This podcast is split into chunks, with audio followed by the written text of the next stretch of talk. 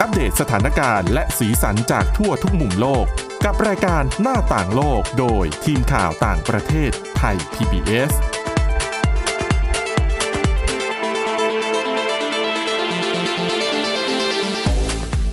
สวัสดีค่ะคุณผู้ฟังนี่คือรายการหน้าต่างโลกค่ะ รายการของเรานะคะก็จะนำเสนอ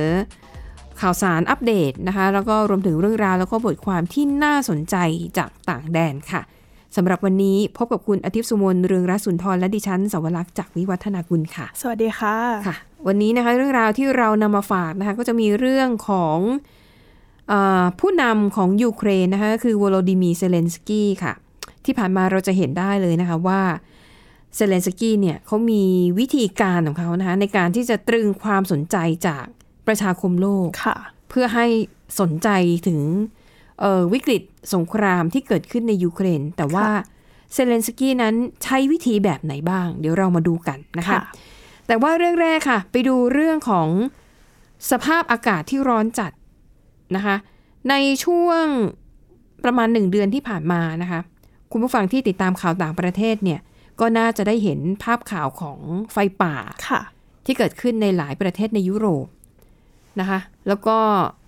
สภาพอากาศที่ร้อนจัดในตัวเมืองในหลายประเทศอะไรแบบเนี้ยนะคะ ค่ะ ทีนี้ค่ะ ปรากฏว่าความร้อนเนี่ย มันทำให้คนเสียชีวิตได้จริง ๆ นะคะ โดยเฉพาะอย่างยิ่ง คนที่จำเป็นต้องทำงานกลางแจ้ง ค่ะ นะคะ อย่างในยุโรปเนี่ยนะคะ ก็มีรายงานค่ะว่ามีผู้เสียชีวิตนะคะ จากการทำงานกลางแจ้งเนี่ย หลายคนมาก ค่ะ หากย้อนกลับไปเมื่อ 2 ปีก่อนที่ประเทศฝรั่งเศสค่ะ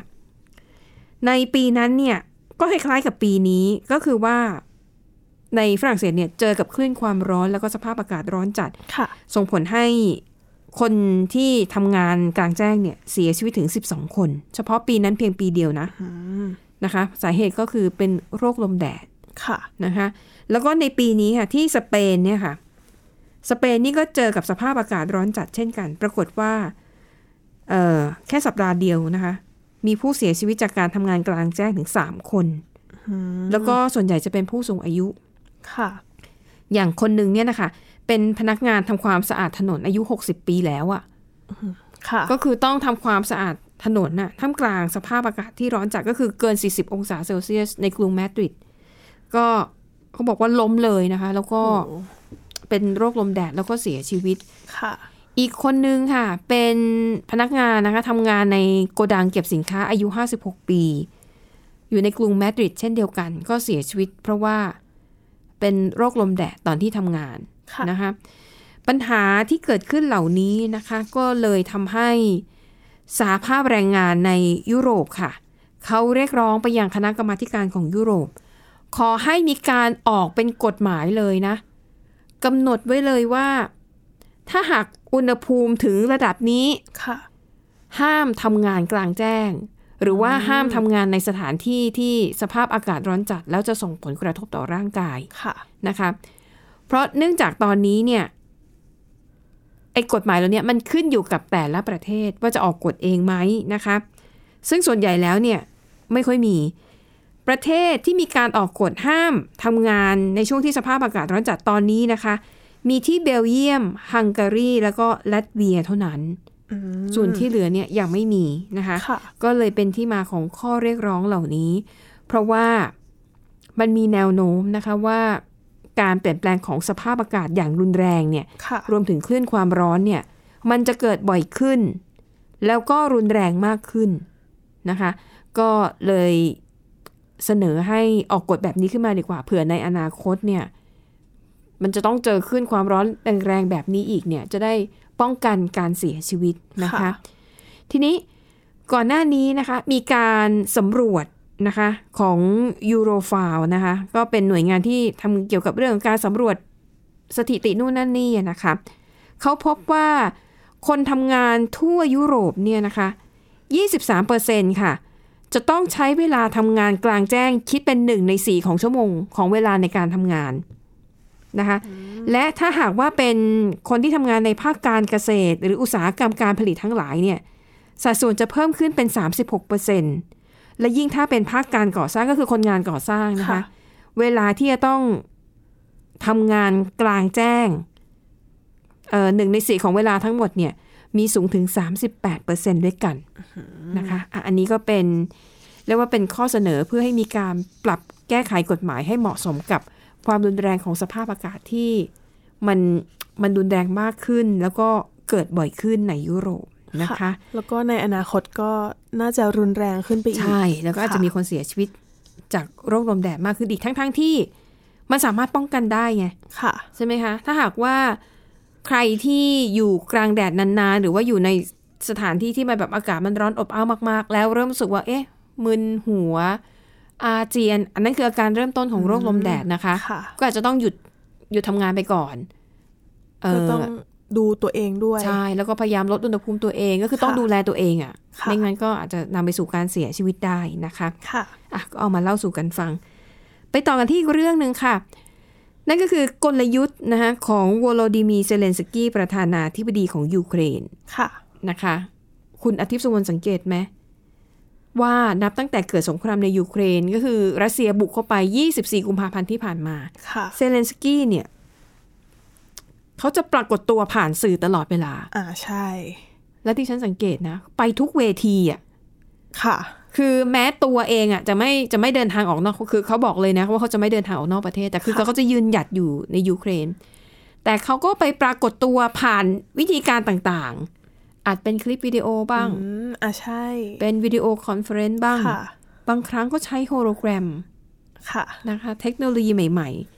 ๆ ซึ่งวันนี้เลยจะมาเล่าฟังมาเล่าให้คุณผู้ฟัง ได้รับทราบกันว่ากลยุทธ์ของเซเลนสกี้เนี่ยที่ใช้ในการตรึงความสนใจของนานาชาติเนี่ยเขาทำยังไงบ้าง อืม เพราะว่าโดยปกติแล้วนะ คุณผู้ฟังก็ต้องยอมรับนะว่า เวลาที่ประเทศใดประเทศหนึ่งเกิดปัญหา แล้วเวลามันผ่านไปนานเข้าอ่ะ คนส่วนใหญ่ก็จะลืม อ่าใช่ เพราะมันก็จะมีเหตุการณ์ใหม่ ๆ เกิดขึ้นอยู่เรื่อยใช่ไหม ค่ะ อ่ะยกตัวอย่างการรัฐประหารในเมียนมา ค่ะ อ่ะพอเกิดขึ้นเอ่อกุมภาพันธ์ปีที่แล้วใช่ไหม ค่ะ ช่วงแรกๆโอ้ทุกสื่อก็แบบให้ความสนใจ แล้วก็เทน้ำหนักไปที่การนำเสนอข่าวในเมียนมา ค่ะ ปฏิกิริยาจากนานาชาติอะไรอย่างเงี้ย แต่พอมันนานเข้าอ่ะ มันก็มีเหตุการณ์อื่นๆทั่วโลกเกิดขึ้น ความสนใจจากสื่อมวลชนมันก็ลดน้อยลงไปด้วย ใช่ค่ะ นะคะ ซึ่งเซเลนสกี้ก็คงจะรู้แหละว่า ถ้าเขาไม่ทำอะไรแบบเนี้ยโลกจะลืมว่า อืม ยูเครนนั้นกำลังมีปัญหา ค่ะ นะคะถามว่าเทคนิคของเขามีอะไรบ้าง อ่ะ อันดับแรกเลยก็คืออ๋อเดี๋ยวต้องเท้าความก่อน ไม่รู้คุณผู้ฟังจะจำได้หรือเปล่า ในรายการหน้าต่างโลกเนี่ย เราเคยเล่าประวัติของเซเลนสกี้ไปแล้วหลายครั้ง คือก่อนที่จะเขามาก่อนที่เขาจะมาเป็นนักการเมืองเขาเป็นนักแสดงมาก่อน อ่าใช่ นะคะก็คือเป็นดาราที่มีบทบทนำเลยแหละ ค่ะ แต่ว่าจะถนัดเอ่อบทบาทของตลก ค่ะ นะคะ และทีนี้ ดิฉันก็เลยประเมินเอาเองว่า ด้วยความที่เป็นนักแสดงมาก่อนเนี่ย อืม มันมีทักษะในการพูดการจาการวางท่าทางมันทำให้แบบ มันดูไม่เบื่อ ค่ะ แล้วก็วิธีการพูดของเขาก็จะรู้จักว่าจะดึงประเด็นยังไงให้คนสนใจจะใช้คำแรงๆอะไรแบบเนี้ยนะคะ ก็เลยทำให้เขาเนี่ยปรับเอาทักษะการเป็นนักแสดงเนี่ยมาใช้ในการดึงดูดความสนใจจากประชาคมโลกนะคะอ่ะ ซึ่งก็ได้ผลด้วย ได้ผล ใช่ นะคะ ค่ะ เพราะว่าคือสื่อมวลชนก็ต้องยอมรับนะคุณผู้ฟัง ถ้าหากคุณพูดจาไม่มีประเด็นหรือคุณพูดไปเรื่อยน้ำท่วมทุ่งเนี่ย ค่ะ การนำเสนอข่าวของเราจะยาก เพราะ มันถ้ามันไม่มีจุดสนใจ คนดูก็จะไม่สนใจ ค่ะ เราก็จะไม่นำเสนอข่าวนั้น เพราะว่าคนไม่อยากดู ค่ะ นะคะ แต่เซเลนสกี้เนี่ยเขาฉลาดนะคะอาการปรากฏตัวของเขาที่ได้รับความสนใจก็คือโฮโลแกรมค่ะ คือเซเลนสกี้นี่ต้องบอกเลยนะ แจมทุกงานจริง ๆ แม้แต่งานประชุมเทคโนโลยีที่กรุงปารีสประเทศฝรั่งเศส เขาก็ไปร่วมปรากฏตัวในงานด้วย แต่ว่าเป็นการปรากฏตัวผ่านระบบโฮโลแกรม ค่ะ นะคะจะคล้ายๆกับเขาบอกมันอ้างอิงกับภาพยนตร์เรื่อง Star Wars เหมือนกับให้มันเข้ากับธีมของการจัดงาน อืม เพราะว่าประชุมเรื่องเทคโนโลยีใช่ไหมล่ะ ค่ะ แล้วเขาบอกว่า นี่มันไม่ใช่เรื่องปกติเลยนะ ที่ประธานาธิบดีหรือผู้นำรัฐบาลเนี่ย จะใช้โฮโลแกรมในการสื่อสารกับประชาชนคนทั่วโลก ค่ะ นะคะ ซึ่งประเด็นที่เซเลนสกี้นำไปพูดในแต่ละเวทีที่เขาไปปรากฏตัว ก็มีการคัดประเด็นให้เหมาะกับงานนั้น ๆ ด้วยนะ อย่างงานเนี้ยนะคะเซเลนสกี้เนี่ยก็เข้ามาเพื่อให้คนเนี่ยยังตระหนักว่าสงครามในยูเครนมันยังมีอยู่นะ ค่ะ แล้วก็ยังมีการสื่อสารนะคะไปถึงบริษัทด้านเทคโนโลยีทั้งหลายว่าเออถ้าสถานการณ์มันสงบลงแล้ว หรือถ้าตอนนี้เนี่ยบริษัทเทคโนโลยีไหนที่อยากจะเข้ามาช่วยช่วยเหลือยูเครน เข้ามาฟื้นฟู หรือเข้ามาสร้างสังคมประชาธิปไตยแบบดิจิตัลอย่างแท้จริงก็เข้ามา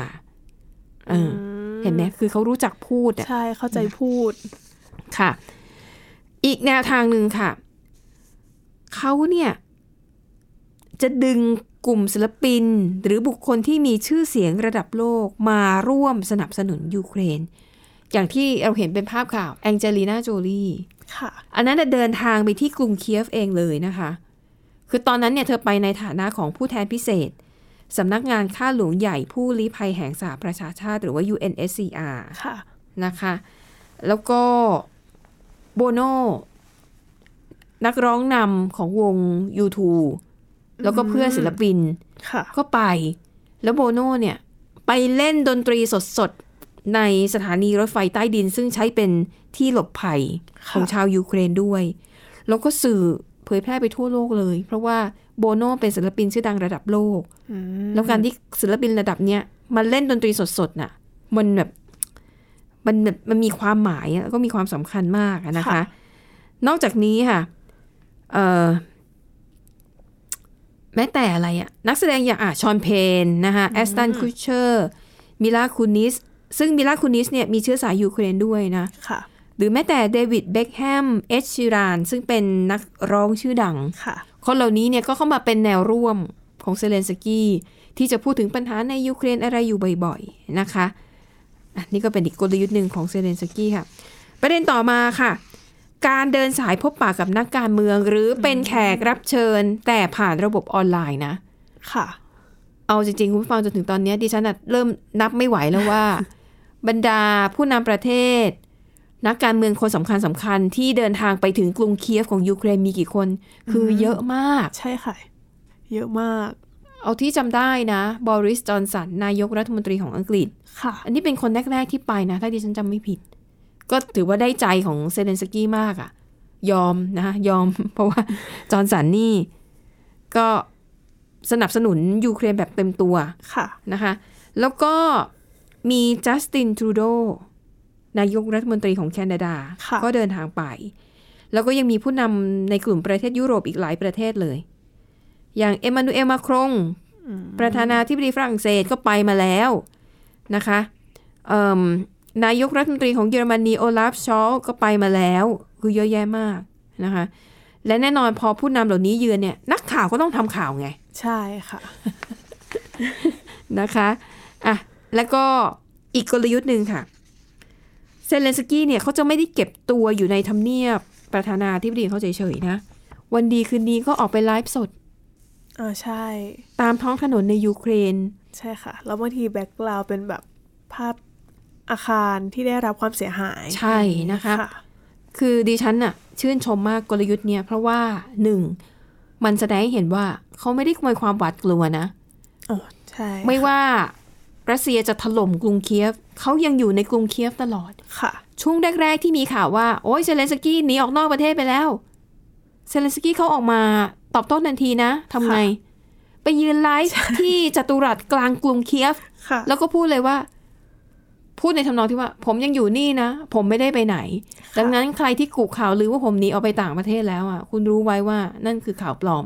ผมอยู่ที่นี่แล้วผมก็จะไม่ไปที่ไหน ค่ะ แล้วเขาก็ทำอย่างนั้นจริง ๆ เขาไม่ได้ออกไปไหนเลยนะคะ แล้วก็การที่ข้อสองค่ะ การที่เขาสะท้อนให้เห็นถึงไอ้ซากปรักหักพังของอาคาร ค่ะ ในช่วงที่เขาไลฟ์สดเนี่ย มันแสดงให้โลกได้เห็นถึง ความน่ากลัวของสงคราม ความเสียหายที่เกิดขึ้นจากการโจมตีของรัสเซียนะคะ แล้วก็มีหลายครั้งนะ เขาเดินทางไปจุดที่มีการสู้รบด้วย อืม นะคะ อ่ะ อันนี้ก็เป็นเป็นเทคนิคที่ที่ที่น่าสนใจมาก ๆ ค่ะ และสุดท้ายค่ะ สิ่งที่เซเลนสกี้ทำมาโดยตลอด คือการย้ำในทุกครั้งในทุกเวทีที่เขาไปเยือนผ่านทางระบบออนไลน์นะว่า เขาต้องพูดถึงประเด็นเรื่องสงครามในยูเครนอยู่อย่างสม่ำเสมออะ คือเพื่อไม่ให้สังคมโลกเนี่ย เบี่ยงเบนความสนใจ ไปสู่ประเด็นอื่น ๆนะคะ ค่ะ จะบอกเลยเวทีเล็กเวทีน้อยเนี่ยเขาก็ไปแจมหมดนะ ตั้งแต่เวทีระดับสถาบันการศึกษา เวทีการประชุมการสัมมนา ค่ะ รัฐสภาการประชุมรัฐสภาของหลายประเทศเนี่ยเซเลนสกี้ก็เข้าไปกล่าวสุนทรพจน์ มาเกือบครบแล้วอะ ค่ะ นะคะอ่ะและทั้งหมดนี้ก็คือกลยุทธ์ที่น่าสนใจเป็นอย่างยิ่งของเซเลนสกี้นะคะ ค่ะ แล้วก็ดิฉันเชื่อมั่นเลยว่า ประวัติศาสตร์ของยูเครนเนี่ยจะต้องบันทึกว่าเซเลนสกี้เนี่ยคือหนึ่งในผู้นำที่ที่ดีที่สุดของเขาอะ ใช่ เพราะจากผลงานที่ผ่านมาคือการสู้ไม่ถอย การที่ไม่หนีไปไหน แล้วก็การใช้ทักษะที่ตัวเองมีอยู่อะก็คือการปรากฏตัวการไปพูดในเวทีต่าง ๆ เนี่ยเขาใช้จุดแข็งเนี่ยมาต่อยอดเพื่อให้ทั้งโลกเนี่ย ตรึงความสนใจไว้กับสงครามที่เกิดขึ้นในยูเครนนะคะ แล้วก็การทำแบบนี้ยังเรียกขวัญกำลังใจให้ประชาชนใน อ่า ประเทศ ใช่ ด้วย นะคะ แล้วก็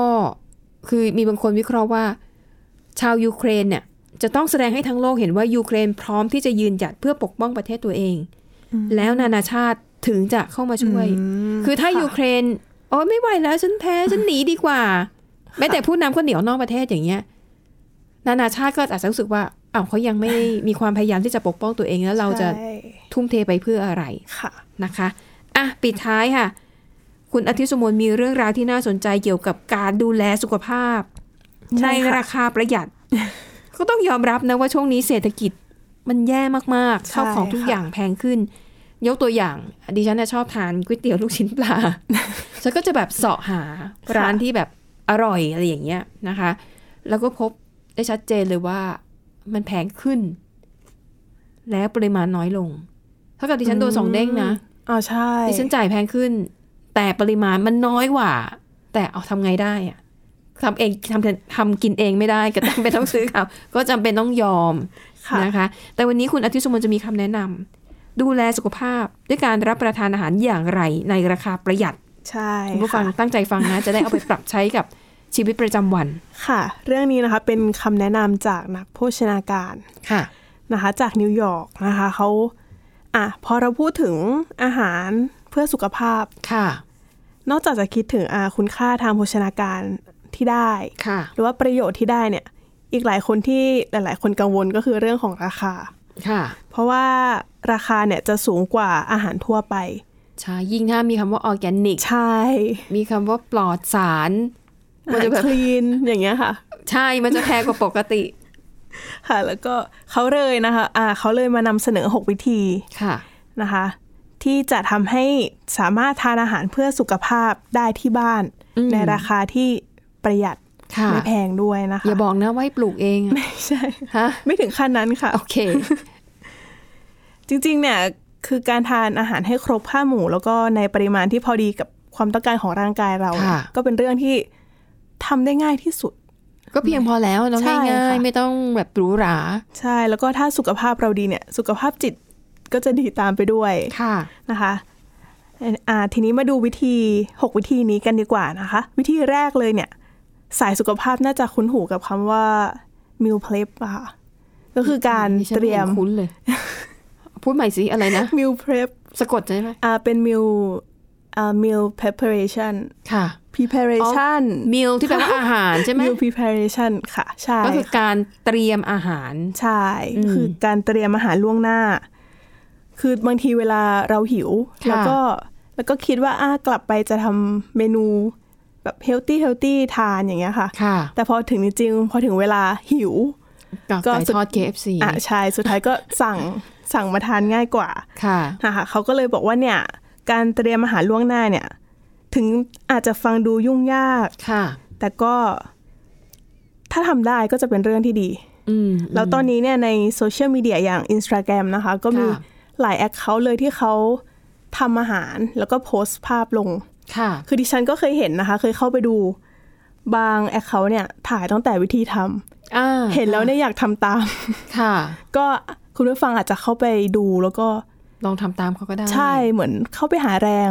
จูงใจ แรงบันดาลใจ แรงบันดาลใจใช่ค่ะ ค่ะ แต่จริงๆการเตรียมอาหารก็ไม่ยากนะ เพียงแต่ ใช่ ต้องลองลงมือทำ ใช่ค่ะ ใช่ไหมคะ บางคนอาจจะแค่อุ้ยแค่ดูก็ยุ่งยากแล้วก็ก็เลยไม่ทำ แต่ถ้าได้ลองทำแล้วอาจจะรู้สึกเออมันก็ไม่ได้ยากอย่างที่คิด ใช่ค่ะ ประหยัดด้วยแล้วก็มีประโยชน์ต่อสุขภาพด้วย ใช่นะคะ อาจจะเริ่มจากเมนูง่าย ๆนะคะ อย่างอกไก่ ก็น่าจะเป็น อ่า วัตถุดิบยอดนิยม เออฮะ นะคะ ค่ะ อาจจะอกไก่ด้วยแล้วก็กับผักอย่างหน่อไม้ฝรั่งเอามา อืม ผัดรวมกันอย่างเงี้ยค่ะ แล้วก็ปรุงน้อย อืม ๆ ก็เป็นเมนูง่ายๆที่ทำได้นะคะ ค่ะ แต่จริงๆเนี่ยอาจจะเลือกเมนูโปรดของตัวเองก็ได้ เลือกโปรตีนที่ชอบผักที่ชอบ ค่ะ ก็ได้ กุญแจสำคัญเลยก็คือ ต้องทำให้หลากหลายสมดุล อืม แล้วก็ในปริมาณที่พอเหมาะกับร่างกายของเรา ค่ะ ค่ะ แล้วก็วิธีที่สองนะคะ ก็คือช่องแช่แข็ง ค่ะ อันนี้คือหลาย ๆ คนเนี่ยอาจจะมองว่าการไปซื้ออาหารแช่แข็ง ค่ะ อาจจะราคาสูงกว่า อืม อ่าสูงกว่าวัตถุดิบสดอะค่ะ ค่ะ แต่ว่าถ้ามองในระยะยาวเนี่ยคือก็เก็บได้นานกว่า ค่ะ ก็คือเรียกได้ว่าคุ้มค่านะคะ เพราะฉะนั้นถ้าเรามีแบบนี้อยู่ที่บ้านในช่องแช่แข็งเราเนี่ยมีวัตถุดิบต่างๆ พร้อม ค่ะ กลับบ้านไปเราก็แค่เอาออกมา แล้วก็มาทำอาหารได้เลย ก็คือเป็นอีกวิธีหนึ่งที่แบบ อ๋อมันจะประหยัด ใช่แล้วก็มีพร้อมอยู่ที่บ้านนะคะ ดิฉันเคยเห็นนะ มีคนหนึ่งเขาโพสต์ในในอินสตาแกรมหรือว่าใน Twitter ไม่แน่ใจ ค่ะ แต่เขาจะใช้วิธีคือเดือนหนึ่งไปช้อปปิ้งถึงครั้ง แล้วก็จดเลยว่า จะซื้อหมูซื้อผักซื้อเนื้อซื้อพริกแกงอะไรเท่าไหร่ แล้วพอมาถึงบ้านนะคะเขาก็จะแบ่งมาใส่ใน อ๋อใช่ ถุงซิปล็อกแบบ ค่ะ ถุงเล็กๆ คือ พอดีสำหรับแต่ละมื้อ ค่ะ แล้วก็แบ่งอย่างเงี้ยเขาก็จะมีการคำนวณว่าอ่าวันนี้อาหารที่เราซื้อมาทั้งหมดมันสามารถใช้ปรุงอาหารได้ 30 วัน ค่ะ 15 วันหรืออะไรอย่างเงี้ย แล้วเขาก็จะลิสต์ไว้เลยว่า มีเนื้อไก่เท่านี้ มีหมูอยู่เท่านี้ มีผักนู่นนั่นนี่เท่านี้ จะทำเมนูอะไรได้บ้าง อืมค่ะ เขาบอกว่าวิธีเนี้ยมันช่วยให้ประหยัดเงินได้จริง ๆ แล้วก็ ดีต่อสุขภาพด้วย ใช่แล้วอาหารที่เตรียมมีการเตรียมไว้ตั้งแต่ต้นเนี่ย ค่ะ สารอาหารมันจะครบถ้วน ใช่ เพราะว่าผ่านการคำนวณมาแล้ว ใช่ค่ะ นะคะ แล้วก็เดี๋ยวนี้ซูเปอร์มาร์เก็ตหลายแห่งก็ มีอาหารแช่แข็งอย่างเงยจำหน่ายอยู่แล้วไม่ยาก หรือ ค่ะ เราอาจจะไปซื้อวัตถุดิบอย่างเนื้อหมูบด ค่ะ ซื้อมาเองทีเป็นกิโลเนื้อหมูสดเนี่ยแหละ แต่มาแบ่งใส่แบบถุงซิปล็อกเอง ก็ช่วยได้นะ ค่ะ คือถ้ามีพร้อมกลับไปก็อยากทำ แต่ถ้าเราแบบกลับไปแล้วเจอหมูเป็นชิ้นๆ บางทีก็อาจจะแบบโอ้ ใช่